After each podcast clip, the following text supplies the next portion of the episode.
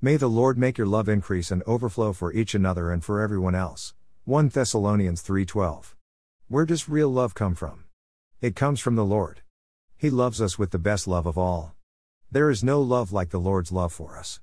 His love is the greatest love. He loves us. His love inspires and strengthens our love for one another.